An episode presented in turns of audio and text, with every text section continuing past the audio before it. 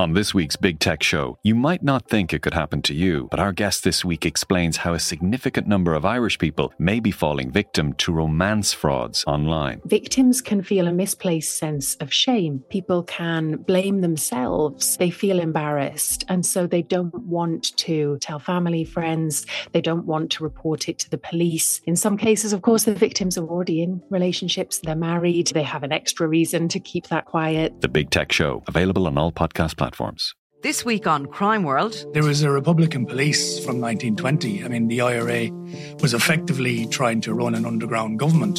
And actually, there was a crime wave. 1919, 1920, there's a wave of bank robberies, post office robberies, robberies of individuals, robberies of pubs in Dublin and in rural areas as well. So the IRA tried to actually clamp down on that. They, on occasion, solving bank robberies and giving the money back to the banks. Now, I'm Nicola Tallant, and you can listen to my podcast, Crime World wherever you get your podcasts. This is an Irish independent podcast. Today on the Indo Daily, what next for Putin?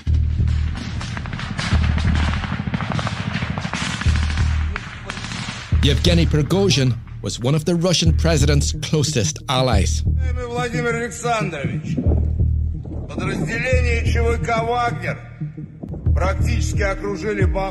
But that was before he launched a failed rebellion in June. They rolled unopposed into the city of Rostov. Their demands the removal of Russia's senior military leadership. And then they marched on in the direction of Moscow in a direct challenge to the authority of President Putin. Now, the leader of the Wagner Group is believed to be dead. He was on a plane carrying the Wagner leadership from Moscow to St. Petersburg a plane which fell from the sky on the 23rd of August. We start in Russia, where the founder of the Wagner mercenary group, Yevgeny Prigozhin, is presumed dead after his plane crashed in the northwest of the country. I don't know for a fact what happened, but I'm not surprised. Will Prigozhin's death be felt far beyond Russia? What are the implications for the war in Ukraine? And what next for his field rebels, exiled in Belarus and in Africa? On the Wagner Group's Telegram channel, threats have been made, and there are some reports security has been increased in Rostov, the city that briefly was seized by the Wagner Group during its mutiny in June. I'm Ciarán Dunbar, and in this episode of the Indo Daily, I'm joined by Jason Corcoran. He's a freelance journalist and Russia analyst. We'll look at the death of Yevgeny Prigozhin and its far reaching impacts.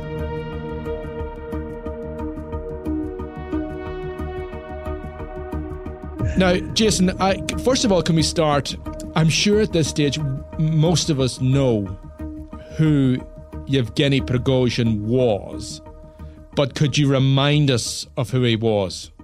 Uh, yeah, Prigozhin has been box office for the Western media for the past um, at least two months since his um, aborted coup. Um, but he, he's a very interesting and complex individual. He's worn a couple of different hats during his career. He was a convicted criminal. Uh, he was a restaurateur, a caterer, the head of an internet troll army in St. Petersburg, a mercenary leader, which we know, and I would add troublemaker and rabble rouser. Um, he, he comes from St. Petersburg, same town as, as Vladimir Putin, and his father died when he was was young. So there, I, we, we believe there was a lack of discipline in his youth, and he got into lots of strife, petty crime, and violent crime on the streets of St. Petersburg. And he did time. I think he did about nine years in prison for theft, and then he came out of prison in the early uh, in the in the 1980s, and his his parents had a business selling hot dogs on the streets of St. Petersburg, and he got involved in this. And somehow he managed to finesse that involvement selling hot dogs into a whole empire involved in restaurants, catering, and supermarkets. And he acquired a stake in supermarkets. And I think it was about 95. And um, St. Petersburg was a very uh, rough and ready kind of place. And he decided to want to get into uh, the restaurant business. And he found this British guy who was working in one of the hotels, a guy called Tony Gear. Tony had worked in the Savoy in London, a very posh hotel. And Prigozhin thought he'd be a great front man for his restaurant. So he hired Gear to manage um, um, an off license, a very it was upmarket uh, wine shop, and then this restaurant called the Old Customs House in St. Petersburg. And it's still around to this day. And I think this guy Gear is still involved in it. And um, he then finessed that involvement with the restaurant into setting up a catering uh, company called Concord Catering, which won very significant contracts with the Kremlin to provide food to the military and schools. And then he was hosting these big banquets for uh, for Vladimir Putin in the Kremlin.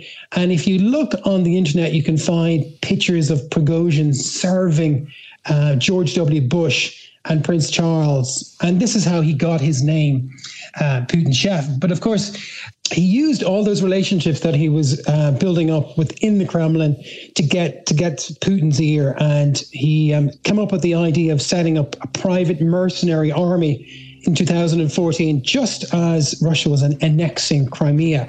So they were deployed to Syria, Libya, and across Africa. So he certainly landed on his feet.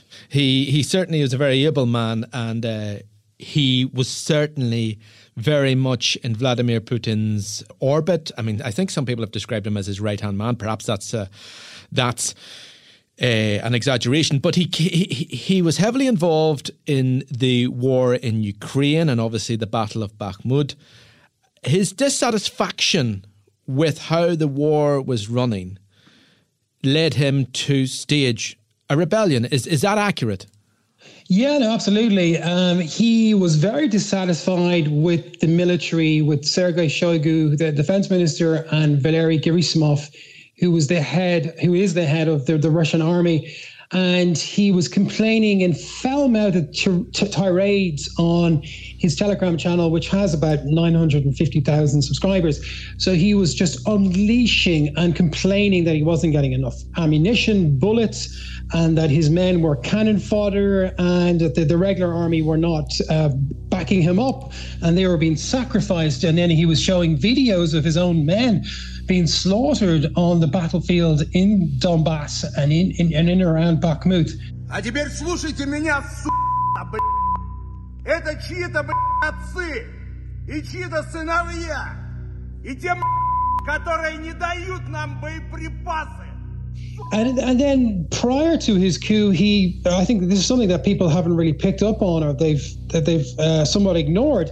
He launched this tirade where he undermined every single reason that Putin had come up with for the invasion of Ukraine. He said that Putin's idea that it was uh, a crusade to denazify uh, eastern Ukraine was rubbish. And this idea that uh, Russia was being encircled by NATO was complete sort of pie in the sky. So this was was part of the treachery even before the coup started. And yet he believed in the war, did he not? Oh yeah, he believed he, he believed in the war. Um, the idea of creating this pan-Slavic sort of Russian-speaking um, empire. Yeah, completely. He's he's a turbo patriot, ultra ultra nationalist. Now, obviously, we know this rebellion, it didn't work out.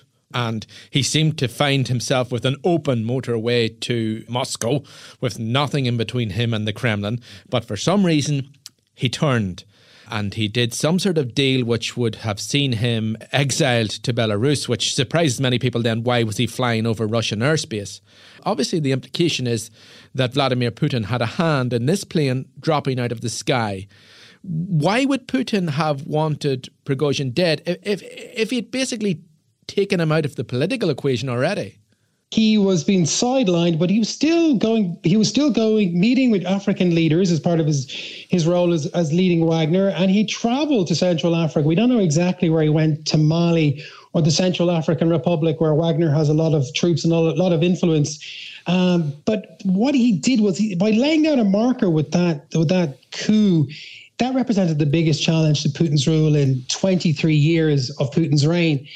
It also put a put a, a target on Prigozhin's back, and some Kremlin insiders were speculating that Prigozhin was a dead man walking, and Putin just wanted to resolve some issues to do with Prigozhin's empire, his his his his, his involvement in the, the, the internet troll uh, business, also the catering contract, and then crucially the Wagner contracts uh, which are involved in gold mining and commodities in, in Central Africa. So he wanted to to subsume that into the uh, into the into the military industrial complex. So can we say that Putin, whether he had a direct hand or an indirect hand in Prigozhin's death, can we say that he is stronger today than he was last month? Uh, I would say, uh, on balance, that um, um, Putin is, is is is a lot weaker, um, and his his pro pro war coalition is a lot weaker as a result of not just the coup, but also this this brutal. Um, um, uh, uh, sort of the, destroying of, of, of Prigozhin and, and Wagner. Um, the biggest advocates for the war, as we as we were just discussing, have been Prigozhin, and also a guy called Igor Strelkov. Um, he's a far right blogger who's also been locked up, and he was very critical of of, of the war and the military operation, the special military operation, as it's called by, by the Kremlin to this day. They they were all critical of the lack of full mobilization and the the ineptitude and corruption of the army, and Grayzone, which is another one of these uh, Wagner affiliated groups on Telegram, has a channel they came out and said that the assassination of Prigozhin will have catastrophic uh, consequences. And the people who gave the order do not understand the mood in the army and the morale of the nation at, at all. Well, before I move on, can I ask what other political forces? I understand that, uh, and you have a, a, great understanding of how Russian society mm. and media works, but what are other political forces and characters, I suppose, saying about the assassination of, of, of Prigozhin? Mm-hmm. I, I, think you've got to look at uh, the, the, the, Russia and its economy and the military-industrial complex as a whole within the power vertical. The power vertical is this concept that Putin came up when when he arrived in the Kremlin in 2000, which is to bring all of the decision making inside the Kremlin. It all had to go through him. So that was all working fine up until the special military operation and the invasion of Ukraine. So we're now seeing a splintering of the decision making and the emergence of these challenges to Putin's power, which is you know unprecedented in his 23 years, and the arrival of almost mini Prigozhins, these far right characters. No, nobody from the from the liberal from the left. They've all been locked up and or, or, or exiled. So I think what we're seeing, uh, Ciarán, is Russia is lapsing into a dysfunctional mafia state. The economy is is stagnating. It's zastoi, stagnation. The ruble has collapsed, and the state is seizing Western assets like um, Danone and Carlsberg. And I've heard that the the Irish government's Quinn assets, which include a very very large skyscraper, an office block, and a logistics center in Kazan, they could be could be could be seized by the state. So and then we're seeing lawlessness and arson, arson sort of for for insurance scams and banditry, which were prevalent when Putin came to power in the 1990s, are back on the rise again.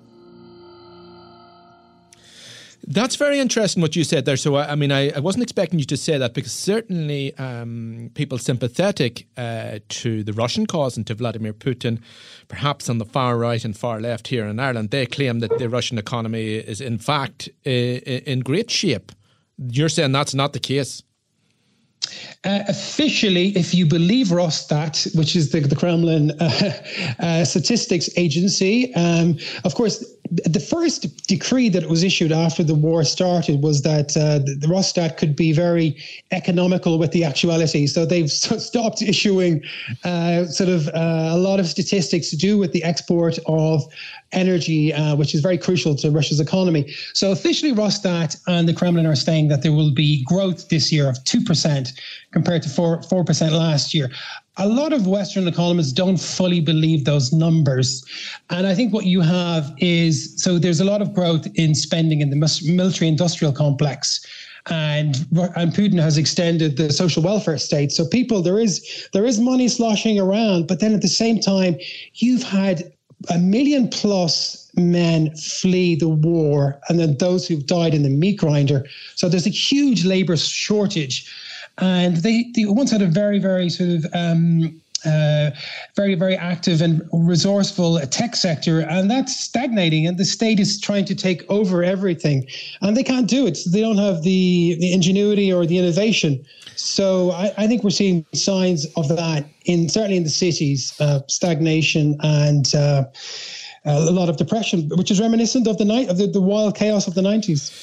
And we know that that led to much conflict. Now, some of the words that you've used, uh, economy stagnating, mafia state, far right forces, and I'm very conscious of that because I want to turn, I suppose, temporarily to the war in Ukraine. Now, Ukrainian forces have, I think we can say, broken through on the southern axis, not totally through the Russian lines, but certainly through the initial lines at certain points. Now, some Russian politicians have been calling for the use of tactical nuclear weapons in Ukraine to target those Ukrainian troop concentrations. I suppose of all of the stories in the world right now, I think that that's the most profound. Do you think that Vladimir Putin would go down that road? Uh, I think the jury's out. I mean, this is the use of tactical uh, nuclear weapons is something that was called for by the likes of Prigozhin and this character Igor Girkin Strelkov that we spoke of and I, I think um, uh, he's not he's he's not boxed into a corner yet. Um, there was when he was younger, uh, he used to chase rats around his is a courtyard in St. Petersburg. And there was one rat that was very large, and Putin has, has retold the story a number of times. And the, the rat was cornered, and Putin had a big stick, and and the rat actually leapt at, at, Putin's throat. And so Putin always says that you should always leave an out for somebody. Uh, so at the moment, uh, it looks like he has a couple of outs. But what happens when he doesn't have an out? Does he press the trigger? Um, but yes, it's hard to say.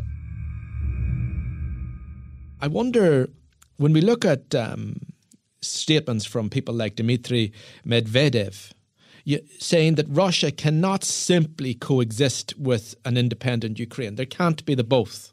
There's one or the other. They must dismantle Ukraine and perhaps partition it into different places.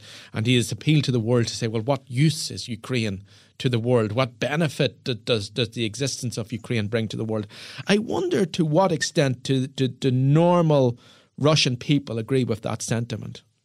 Uh, I, well, from my experience, I'm I'm I'm I've related to uh, to a Russian. I'm married to a Russian, and uh, we have extensive friends and relatives. And I lived there for 15 years. I don't think what Dmitry Medvedev says uh, tallies with what I hear from uh, our friends and relatives. Dmitry Medvedev, cast your mind back, was president from 2008 to 2012.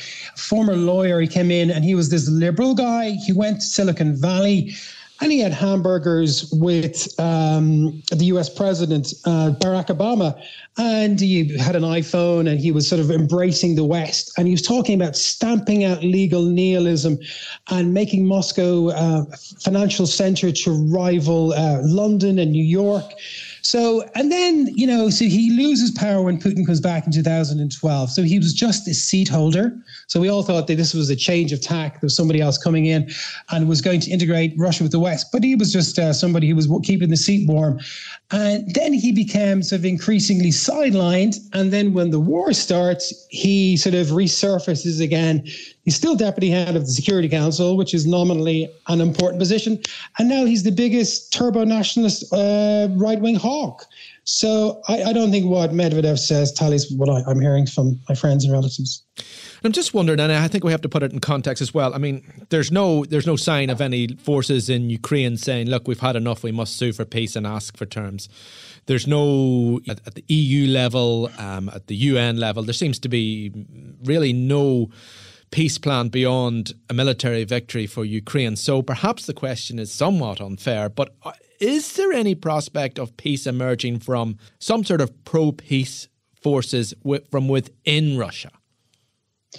Uh, I think it's it's highly unlikely because a lot of these these guys, uh, Alexei Navalny, who would who would be pro peace, he's the leader of the opposition, and he was the most uh, significant threat to Putin's uh, reign prior to Prigozhin. And Prigozhin was very short lived, of course, that, that the coup only lasted 24 hours.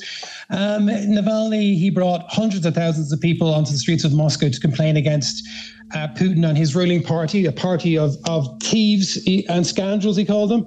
So he's been sidelined, and all of the other uh, uh, sort of guys on the liberal side who would be sort of in favor of peace, a ceasefire, or some sort of demilitarized zone or something, they, they, they're all locked up or in exile or have been poisoned or killed.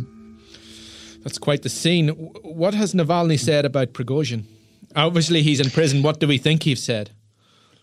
Uh, no, no. Navalny, um, he uh, actually has access to to the Western media through his lawyers, and he regularly issues uh, statements which are then filtered through uh, Navalny's uh, Twitter feed and through uh, Telegram, and. And, and, to his contacts. So Navalny said that Putin had envied the popularity that Prigozhin and his Wagner comrades had in the people's eyes, and he hated them for it he called Putin a predator i trus. That's a, a, traitor and a coward who gave the order to kill them. Uh, Navalny believes that the focus of, of, this war now for these guys, these ultra nationalists, is, is now this saga surrounding Prigozhin and this betrayal rather than the actual war itself. So, with the head cut off the Wagner group, does it does it still exist? What will happen to the Wagner fighters now exiled, the people remaining in, in, in Africa, given the fact that many of them are convicted murderers and rapists? I think there's a strong chance that Wagner uh, will be disbanded entirely or, or rebranded after it's subsumed into um, the defense ministry. Uh, it's possible that a senior officer from the GRU, that's um, Russia's uh, military intelligence service, could be installed to replace uh, Prigozhin. And then the main reason, of course, for Prigozhin's mutiny in the first place was because of the efforts by uh, Sergei Shoigu, the defense minister, to get Wagner and the mercenaries to sign a contract with the regular army uh, Putin admitted just after the coup took place that the Kremlin had spurged $1 billion, the equivalent in rubles, from the federal coffers on Wagner. They don't have as much money in, in the federal coffers uh, in future. So I, I, I think, uh, yeah, the time is up for Wagner. And yet, Russia has carved out a role for itself uh, in Africa, particularly in the Sahel region. It's coming on the heels of, I suppose, what we have to call French neo imperialism. It's backing regimes which would not get the approval of the West. So clearly, Russia will want to continue with that new role it has, it has formed for itself. No, absolutely. Yeah, there is very significant interest for, for Vladimir Putin in in um, Central African Republic, Libya, Mali, and Sudan. And in each of these states, the governments they've given Prigozhin structures and access to mining rights in return for military backing. I think especially in Central African Republic, which is effectively is, is a puppet of, of of Wagner and Russia. So the defense ministry will be very keen to secure these military contracts for themselves uh, but at the same time, Ciarán, we have seen in the last year since the mili- year and a half since the military operation started, there's been an explosion of mercenary groups set up in Russia and who are active internationally. Gazprom, which is Russia's export monopoly for, for gas, has established their own mercenary group, and VTB uh, is a bank, the second largest bank in Russia, is funding a new mercenary group. This has just come out in the last month called Convoy and this is headed by the governor of Crimea. Uh, it's extraordinary how much these forces have changed the world in the last uh, few years, although I know these issues go way back. Can I ask a final question of you, Jason? And perhaps it's a profound one, but perhaps it's an unfair one. But given the gravity of what we've been talking about and the size of Russia and the power of Russia, and the fact that Russia is a nuclear power, which is attempting to expand itself territorially in, in a way we haven't seen in, in, since World War II. Are you hopeful about the future between Russia and, and the Western world? Is there a way out? I, I'm hopeful of the future. As long you know, I, have many friends and, and relatives, and there's people like Navalny, who you know who believe in in making um, Russia, you know, integrated part of the civilized West And you know, Putin is he's he's seventy years of age. Uh, the, the, average um, mortality rate of, of men in Russia is sixty four. Um, Navalny is forty seven, and uh, um, he, Putin is running for uh, president again in March, be his fifth term, and he's not going to last forever. You know, he's he's human like the rest of us. So I, am hopeful that even if somebody replaces him, even if there's a palace coup, and somebody comes in who's as, as extreme as Putin, they'll want to do a deal with the West. They'll they'll want to uh, have sanctions dropped. They'll want to get access to their to their to their yachts in Saint Tropez to visit their their girlfriends in Londongrad and travel and to, uh, to enjoy the finer things in life. Jason Corcoran, thank you very much. This episode of the Indo Daily was produced by Dave Hanratty. The sound design was by Graham Davidson. Clips from BBC, Channel 4, and Sky.